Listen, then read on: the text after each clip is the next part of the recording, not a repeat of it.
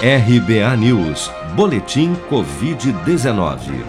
O balanço oficial do Ministério da Saúde, divulgado na noite desta segunda-feira, 18 de janeiro, aponta que no Brasil, 8.511.770 pessoas já foram infectadas pelo novo coronavírus, sendo que deste total, 210.299 morreram por complicações decorrentes da infecção desde o início da pandemia. De acordo com as estimativas do governo, 7.452.047 pessoas já se recuperaram da Covid-19, enquanto outras 849.424 seguem internadas ou em acompanhamento. Somente nas últimas 24 horas foram reportados pelas secretarias estaduais de saúde 23.671 novos casos e 452 óbitos pelo novo coronavírus em todo o país.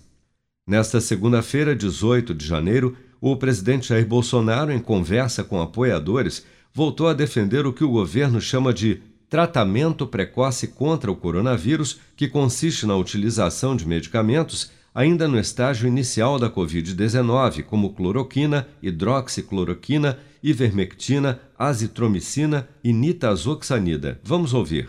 Não desista do tratamento precoce. Não. Não desista. Até o momento, não há evidências científicas de que os medicamentos sugeridos pelo governo de Jair Bolsonaro sejam eficazes e seguros no tratamento da Covid-19. Diretores e técnicos da Anvisa, em reunião neste domingo, 17 de janeiro, para aprovação de uso em caráter emergencial das vacinas do Butantan e da Fiocruz, reforçaram que não existe tratamento precoce para a Covid-19. Em entrevista à Globo News, a pneumologista e pesquisadora da Fiocruz, Margarete Dalcomo, elogiou a atuação da Agência de Vigilância Sanitária Brasileira durante a reunião e afirmou que, abre aspas, o processo ajudou a desmistificar a enganação do tratamento precoce, que não tem eficácia comprovada contra a Covid-19 e mesmo assim vem sendo defendido pelo Ministério da Saúde. Fecha aspas.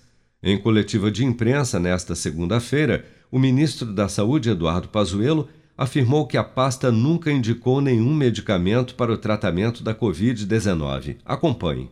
Eu nunca, nunca indiquei medicamentos a ninguém. Nunca autorizei o Ministério da Saúde a fazer protocolos indicando medicamentos.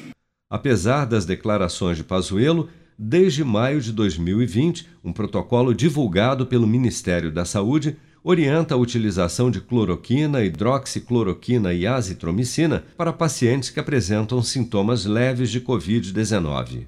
Se você quer começar a investir de um jeito fácil e sem riscos, faça uma poupança no Sicredi. As pequenas economias do seu dia a dia vão se transformar na segurança do presente e do futuro. Separe um valor todos os meses e invista em você. Poupe com o Sicredi, pois gente que coopera cresce. Com produção de Daniele Vaz, de Brasília, Flávio Carpes.